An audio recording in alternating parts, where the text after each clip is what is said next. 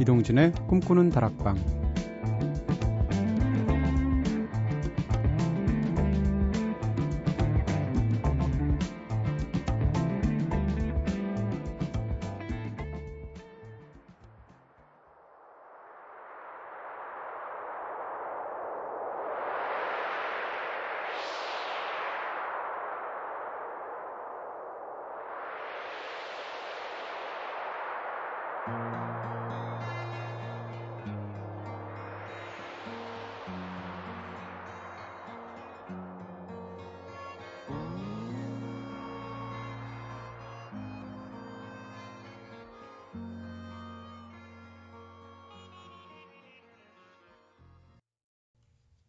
안녕하세요. 이동진입니다.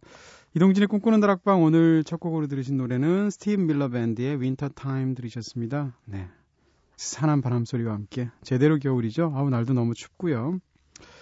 자, 크리스마스 아침, 점심, 저녁 오늘 잘들 보내셨습니까? 네, 어제는 안티 크리스마스로 저희가 함께 했지만 그래도 다들 편안하게 크리스마스 잘 보내셨죠? 예년에 비해서는 확실히 크리스마스 분위기가 점점 차분해지고 있는 것 같다는 느낌이 들고요. 어, 오늘도 꼬리에 꼬리를 무는 꼬꼬스타로 한번 시작해 보겠습니다.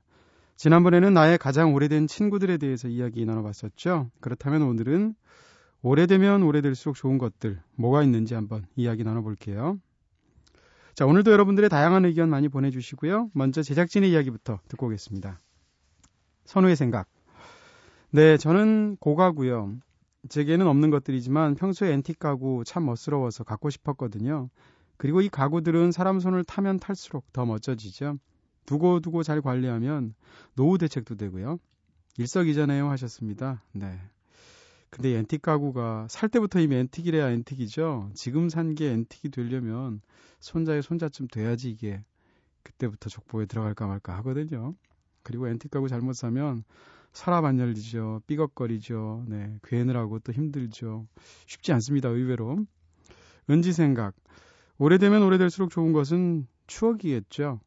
좋았던 추억 더욱 아련해지고 나빴던 기억이라도 시간이 지나면 괜찮았던 추억으로 바뀌기에 마련이거든요. 그리고 와인과 과실주도 빼놓을 수가 없겠죠. 오래 숙성되면 숙성될수록 깊은 맛을 내니까요. 했습니다. 네. 오랜만에 은지 작가 술 얘기하고 있네요. 옛날에 예 무슨 뭐 숫자 들어가는 양주들 있잖아요. 17년 되면 뭐뭐뭐 17, 뭐뭐뭐 30 이런 양주들 제가 예전에 뭐뭐뭐 17 이런 양주 한번 선물 받아봤거든요. 근데 17과 30 사이가 13년의 차이가 있기도 하지만 값 차이가 한 네다섯 배 날 걸요. 그래서 이거 13년 묵이면 30년 되는 거 아니야? 라고 생각을 해서 생각을 한 적이 있는데 이게 굉장히 바보 같은 말도 안 되는 생각이라고 하더라고요. 애초에 그 네, 병에 그 특정한 조건 하에서 다 숙성을 시켜서 넣을 때부터 이제 아, 넣을 때까지가 되는 건데 그 이후 아무리 13년 된다고 하더라도 30 결코 안 된다고 하고요. 3년 5년 된 해포도주 보졸레 누보 같은 거 받아서 이거 아무리 100년 묵이셔도 100년 된 포도주 안 됩니다. 네. 오히려 못 먹습니다. 미리미리 따드세요. 자, 제2 생각. 음, 저는 펀드입니다. 마이너스가 나도 결국엔 플러스가 되더라고요. 라고 생각하시면 오산입니다. 이게 마이너스가 되셨다가 플러스가 되신 시기에 우연히 팔아서 이게 이렇게 된 거지. 이게 또 가면 또 마이너스 되거든요. 네, 무슨 제가 잘은 모르지만 제 친구 중에 일본 펀드 이런 거 사신 애들은 사나, 사람들은 10년이 되도록, 네, 5년이 되도록 펀드가 계속 네. 손절매 하셔야 됩니다. 네. 저는요, 네. 아, 이거 너무 좀, 그, 어, 미스 코리아 같은 대답이지만 꿈다방입니다. 네. 네. 어, 세계 평화예요. 네. 라디오라는 건 결국 시간을 함께 쌓아가는 거잖아요. 그래서 초기에 사실 라디오 하다 보면 저뒤지 뭐 저렇게 얘기하나 싶기도 하고 이러는데 그게 오래 하다 보면 그게 그 사람의 스타일도 되고 네, 이런 오해들도 없어지면서 애청자들과의 사이에서 신뢰와 뭐 웃음 같은 어떤 그런 것들이 차근차근 쌓이게 되는 것 같아요.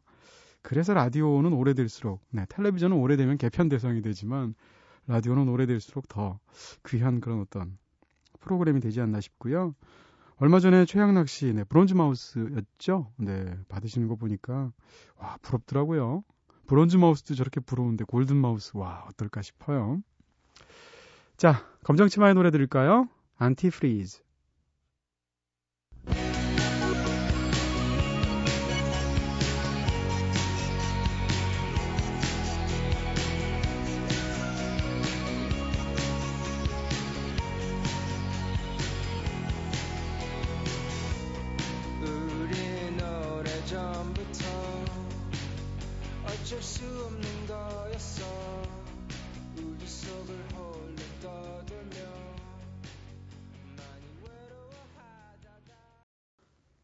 네, Antifreeze 들으셨습니다. 검정 치마의 노래 들으셨고요. 자, 여러분께서는 지금 이동진의 꿈꾸는 다락방 듣고 계십니다. 꿈다방 앞으로 보내주신 이야기들 함께 나눠볼게요. 문자로 3956님께서 대학교 기계과 3학년입니다. 전공 과목 중간고사에서 19점 맞았거든요. 근데 기말고사 잘 받아서 잘 봐서 A 받았어요. 크크 하셨습니다. 선생님이 함성호님이세요? 전부 다 A 주신다고 했는데 어떻게 중간고사를 19점 맞아도 기말고사를 한 150점 맞으시는 모양이죠? 네. 음, 얼마나 잘 봤으면. 아, 축하드립니다. 이틀 전 문자를 통해서 또 3224님께서 처음 문자 보내는데 읽어주시려나요? 24일 오늘은 제 23번째 생일이고요. 제주도 놀러 와서 눈 엄청 보고 갑니다. 위험천만하게 운전도 하고요. 정말 즐거운 하루였어요. 내일도 더 즐겁게 지내다 갈 거고요. 꿈다방 듣는 모든 분들 그리고 동진 DJ님 행복한 크리스마스 되세요 하신 다음에 추신으로 제 이름이 은진이거든요. 동진님 이름하고 비슷하죠 하셨습니다. 와 제보다 제 이름보다 한 단계 높으시네요. 네. 금진님까지 있으면 금진, 은진, 동진 그죠? 네 셋이 한번 무슨 서클이라도 만들어 봐야 되는 게 아닌가 싶기도 하고 3224님인데 또 24일인데 생일이 23번째 생일이에요. 내년 되면 진짜 트리플 24입니다. 네. 축하드려요.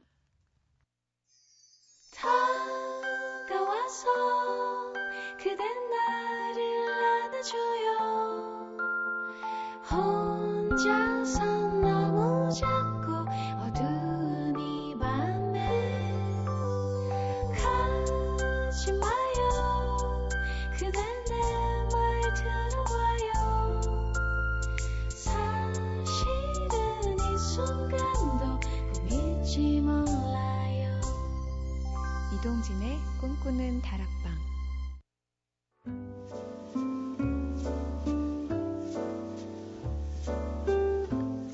꿈다방은 이렇게 늘 여러분들의 이야기 기다립니다. 꿈다방에 털어놓고 싶은 이야기 있으신 분들 저에게 사연 보내주세요. 휴대전화 메시지 샵 8001번, 단문 50원, 장문 100원 정보 이용료 추가됩니다. 무료인 인터넷 미니 스마트폰 미니 어플 꼼다방 트위터를 통해서도 참여 가능한 거 알고 계시죠? 3224님의 신청곡입니다. 기분 이렇게 좋으신데 이렇게 우울하고 슬픈 노래 신청하셨어요? 멋진 곡이긴 하지만 데이미언 라이스의 노래 에이미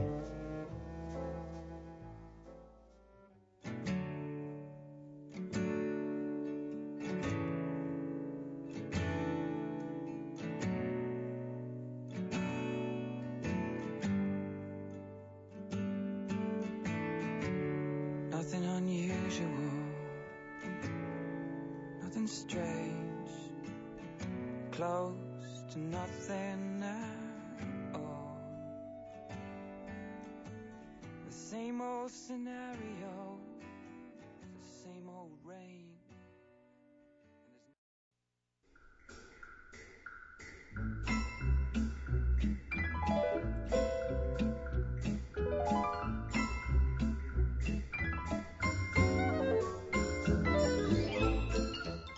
예술가가 남긴 발자취를 따라서 누구든 예술가가 되어보는 마법 같은 시간이죠. Artist.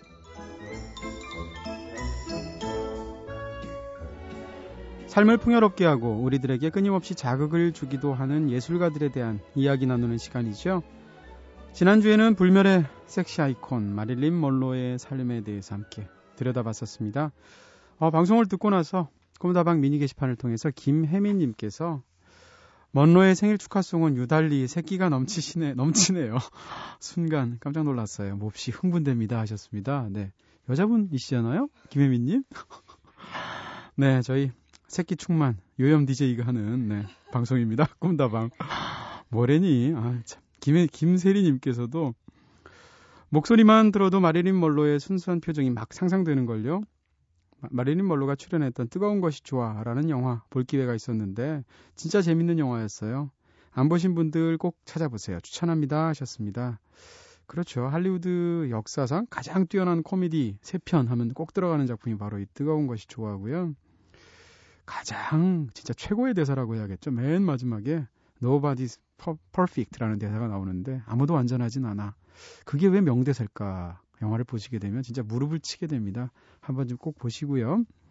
자, 박수진님께서는 마리린 멀로처럼 루머가 많았던 배우도 없었던 것 같습니다. 그만큼 거짓이 진실로 알려진 경우도 참 많을 것 같다는 생각이 드네요. 했습니다. 하셨습니다. 네. 마이클 잭슨도 그랬었죠. 얼마 전에. 그때 사실 유명해지는 과정에서 무명의 연예인이 유명해지는 과정에서 스스로를 포장하기 위해서 거짓말을 하는 경우도 사실은 없지 않거든요. 밥 딜런도 그랬고요. 마돈나도 그랬고 마리린 멀로도 그랬는데 그러면서 그렇게 스스로 포장했던 말들이 나중에 족쇄가 돼서 자신한테 돌아오는 경우도 있습니다. 그런 걸 생각하면 한결 더 복잡해지는 거죠. 자, 디 아티스트 이번 주도 새롭게 시작해봐야겠죠. 이번에는 어, 르네상스기를 대표했던 이탈리아의 천재적인 예술가 레오나르도 다빈치에 대해서 한번 이야기 나눠볼까 합니다. 아무리 미술에 대해서 관심이 없는 사람이라도 하더라도 레오나르도 다빈치와 그의 데뷔작, 대표작 모나리자에 대해서는 모르시는 분들 없을 것 같은데요. 시대를 초월하는 천재적인 재능의 화가이기도 하지만 레오나르도 다빈치는 미술뿐 아니라 음악, 철학, 기술, 과학, 건축, 토목, 심지어 해부학에 이르기까지 다방면에서 정말 뛰어난 재능을 발휘했던 천재적인 예술가이기도 했죠. 한 시대의 상징으로까지 여겨지면서 역사상 가장 위대한 업적을 남긴 천재들 거론할 때마다 진짜 첫 손가락에 꼽히는 인물이기도 한데요. 오늘은 레오나르도 다빈치의 내밀한 삶의 이야기 속으로 함께 들어가 보도록 하겠습니다. A draconian devil, a lame saint, becomes Leonardo da Vinci, the Mona Lisa. Professor, the Mona Lisa is right over here.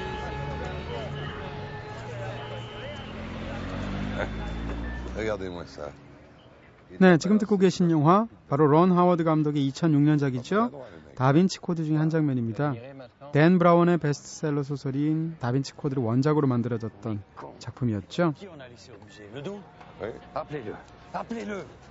Her smile is in the lower spatial frequencies. The horizon is significantly lower on the left than it is on the right. Why? Well, see, she appears larger from the left than on the right. Historically, the left was female, the right was male. There, blood.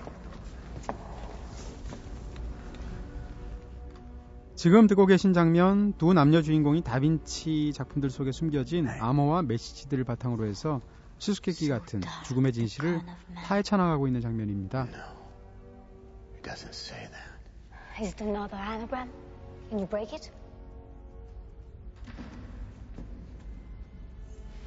Professor Harry. Harry.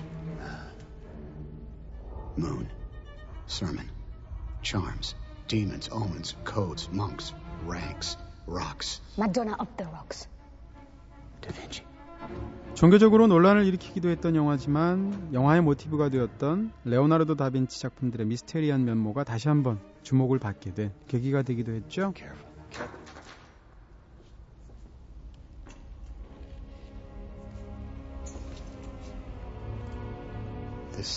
This, can't be this. The fleur de lis. 네, 다빈치 코드 꼭 다시 보고 있는 것 같네요. 탐 행크스의 목소리 연기, 네, 생생하고요. 이 영화에서처럼 실제로도 레오나르도 다빈치의 작품들 속에는 숨겨진 메시지나 암호들이 많다고 하죠. 오랜 시간 사람들은 이것을 다빈치 코드라고 부르면서 그의 작품을 다각도로 해석하고 연구해 왔는데요. 근데 작품만큼이나 그의 인생 또한 미스테리한 점이 참 많다고 하죠. 아마 경이로운 업적이나 천재적인 재능에 가려서 그의 인간적인 모습들이 비교적 덜 알려졌기 때문이 아닌가라고 생각을 해보게 됩니다. 자, 그럼 먼저 노래 한 곡 듣고 와서 수수께끼 가득한 그의 삶 속으로 좀 더 파고 들어가 보겠습니다. 어, 소설 다빈치 코드를 읽고 나서 영감을 받아서 네덜란드 작곡가인 얀 키제스가 만든 앨범 중에 들어가 있는 곡이죠. The Sword and the Chalice.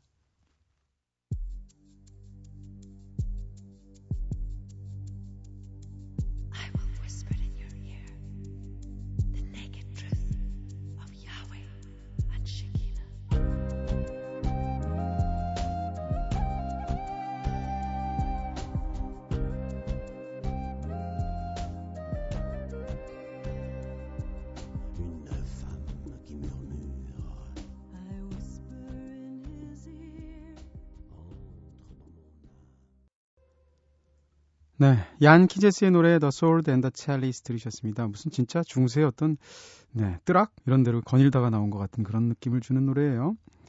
여러분께서는 지금 이동진의 꿈꾸는 다락방 듣고 계십니다. 오늘 The Artist 코너에서는 르네상스 시대의 거장 레오나르도 다빈치에 대해서 함께 이야기 나누고 있죠.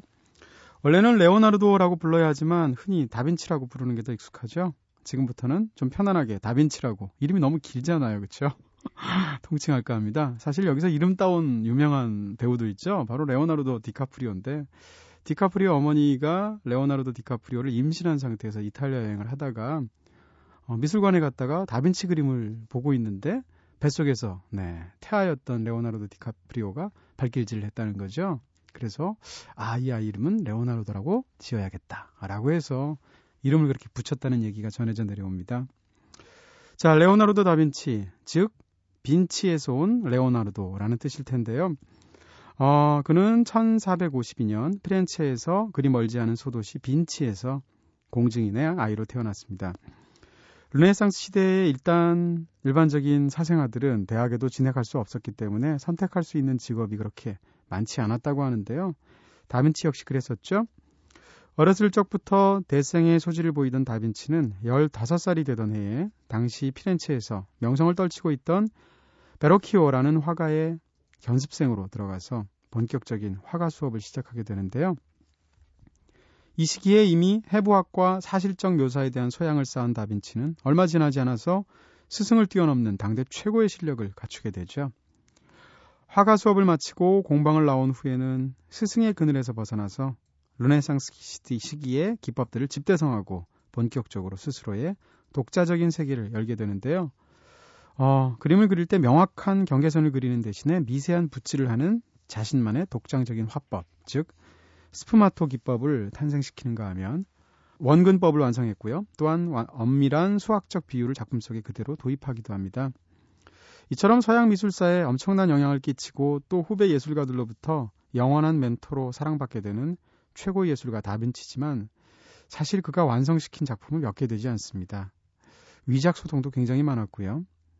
다빈치는 사실 많은 작품을 하기보다는 자신의 예술 작품의 완벽함을 추구했기 때문에 스스로 완성되었다고 판단하기 전까지는 이 작품이 완성됐다라고 인정하지 않았다고 하는데요. 다빈치가 남긴 모두 17개의 작품 중에서 절반이 미완성이었다고 하죠. 우리가 그의 최고 걸작이라고 손꼽는 대표작 모나리자 역시 미완성 작품이라고 합니다. 자, 여기서 노래 한 곡 더 듣고 올까 하는데요. 블랙모스 나이트의 노래 들을까요? Renaissance Fair.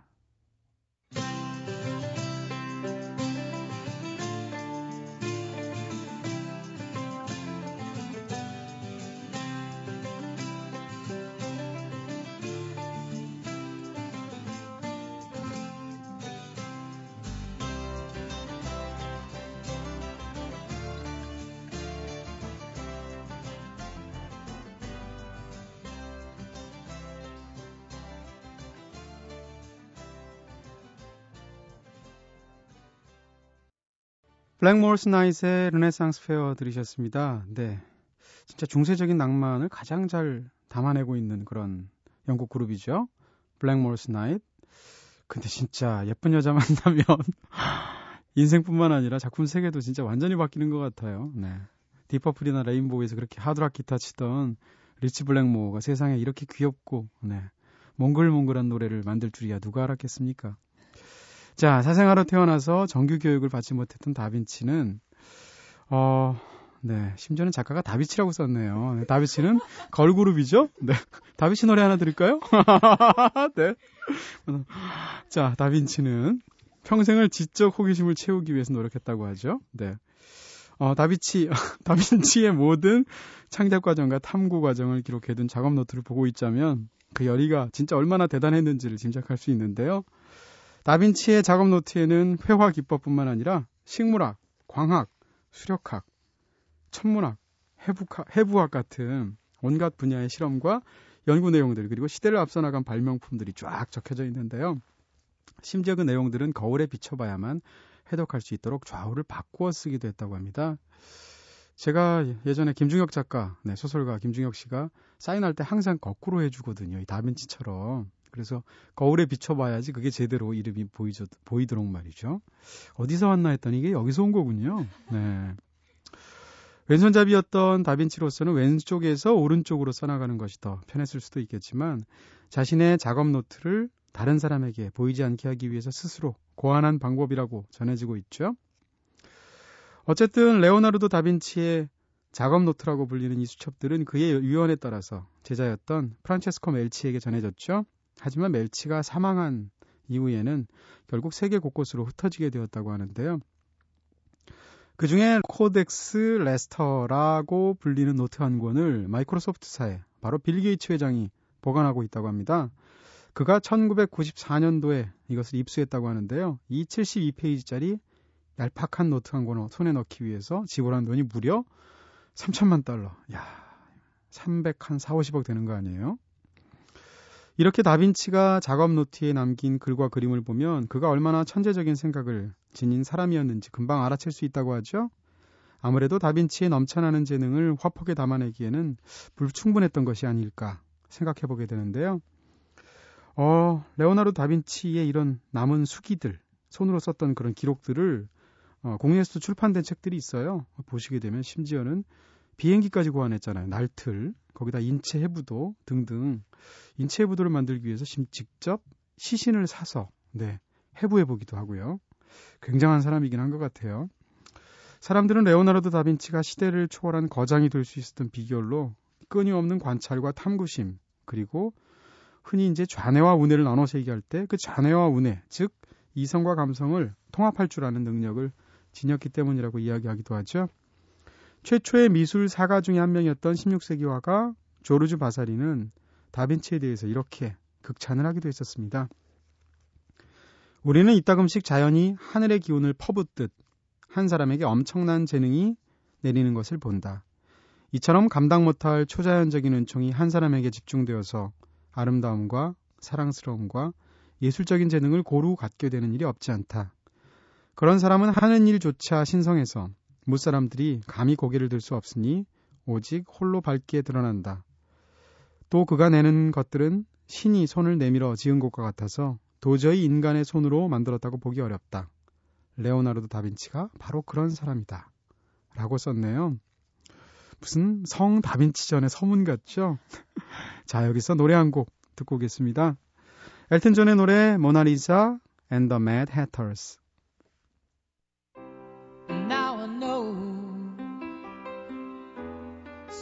Spanish Harlem are not just pretty words to say.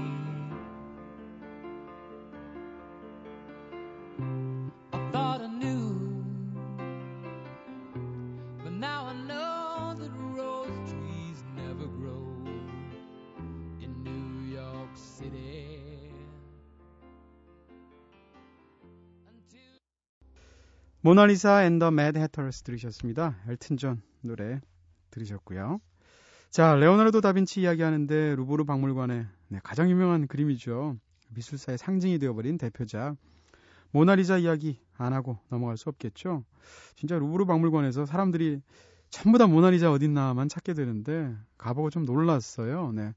그림 사이즈가 작다는 건 알고는 있었지만 모나리자 그림이 굉장히 작잖아요. 다른 그림에 비해서. 그리고 또 다른 그림과 달리 거의 뭐 방탄유리 같은 데 이렇게 들어가 있어서 이게 내가 그림을 보는 건가 아니면 그림이 여기 있다는 흔적을 보는 건가라는 느낌이 들 정도였는데 말이죠. 어쨌건 모나리자 속에 담겨 숨겨진 비밀들도 함께 살펴보도록 하겠습니다. 우선 모나리자 하면 눈썹이 없다는 것이 큰 특징이죠. 여기에 대해서 당시에 넓은 이마가 미인의 전형으로 여겨졌기 때문에 여성들 사이에서 눈썹을 뽑아버리는 일이 유행했기 때문이다. 라는 썰이 있고요. 미완성 작이기 때문에 그려넣지 못했다. 라는 또 썰이 있습니다. 그 외에도 원본에는 존재했지만 어, 복원 과정에서 사라졌을 거다라는 그런 설들도 존재하게 되는데요. 그리고 아직도 모나리자의 진짜 모델이 누구인지는 밝혀지지 않고 있죠. 조르주 바사리에 의하면 모나리자는 1503년 피렌체 지역 거상인 프란체스코 델 지오콘도의 아내인 리자 게라르디니를 모델로 그려낸 것으로 전해지고 있습니다. 야, 이름이 진짜 모델 이름 같아요. 리자 게라르디니. 네. 하지만 최근에는 중성적인 매력을 갖고 있는 모나리자의 실제 모델이 모델이 남자라는 주장까지 나오고 있습니다.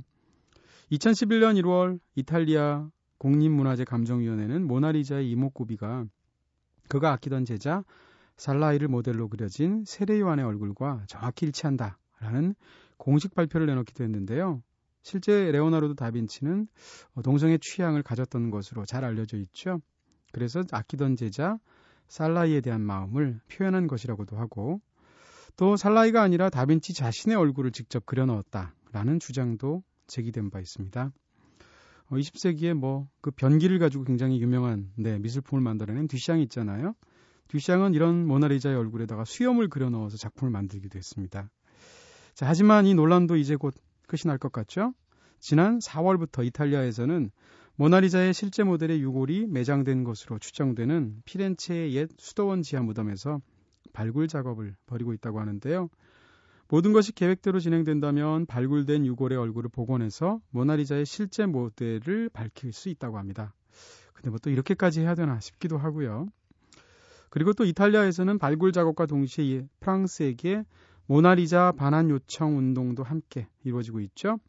하지만 약 500여 년 전에 프랑스 국왕이 다빈치의 제자로부터 대가를 지불하고 합법적으로 사들인 작품이기 때문에 반환 문제는 난항이 계속될 것 같습니다. 이 밖에도 모나리자의 또 다른 초기작들이 발견되어서 진위 여부 논란이 되기도 했는데요. 세월이 흘러도 여전히 늘 이렇게 사람들의 관심이 집중되는 작품이죠. 이 밖에도 예술을 둘러싼 12명의 제자를 소재로 한 최후의 만찬 또는 암굴의 성모 같은 작품들 또한 잘 알려진 그의 대표작인데요. 아마 다빈치의 그림들은 단지 관찰을 해서 그린 그림에 머무르지 않고 인간 본연에 대한 철학적인 생각까지 들어있기 때문에 오늘날까지도 풀리지 않은 수수께끼로 남아있고 또 사람들의 관심을 받고 있는 것이 아닌가 생각해 보게 됩니다. 어, 토미 에마뉴얼의 음악 들을까요? 모나리사.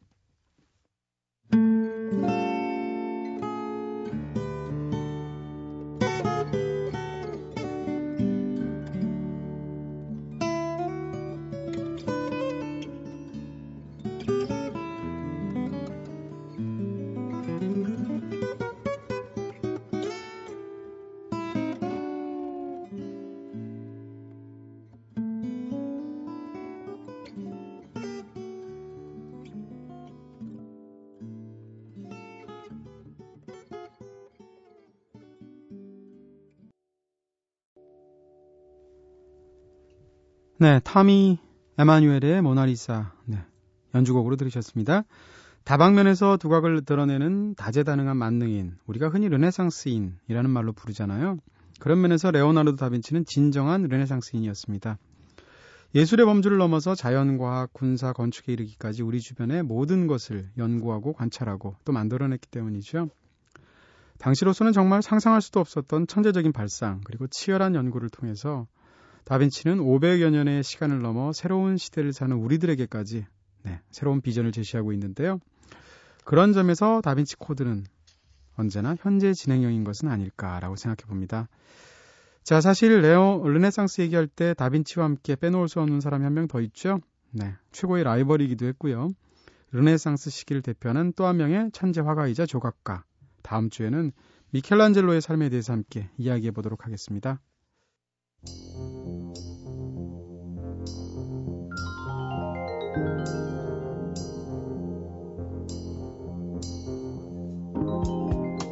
네, 오늘은 디 아티스트 코너 레오나르도 다빈치 이야기로 한 시간 꽉 채워봤습니다. 마지막 곡으로 벤폴즈의 노래 콜롱 준비했고요.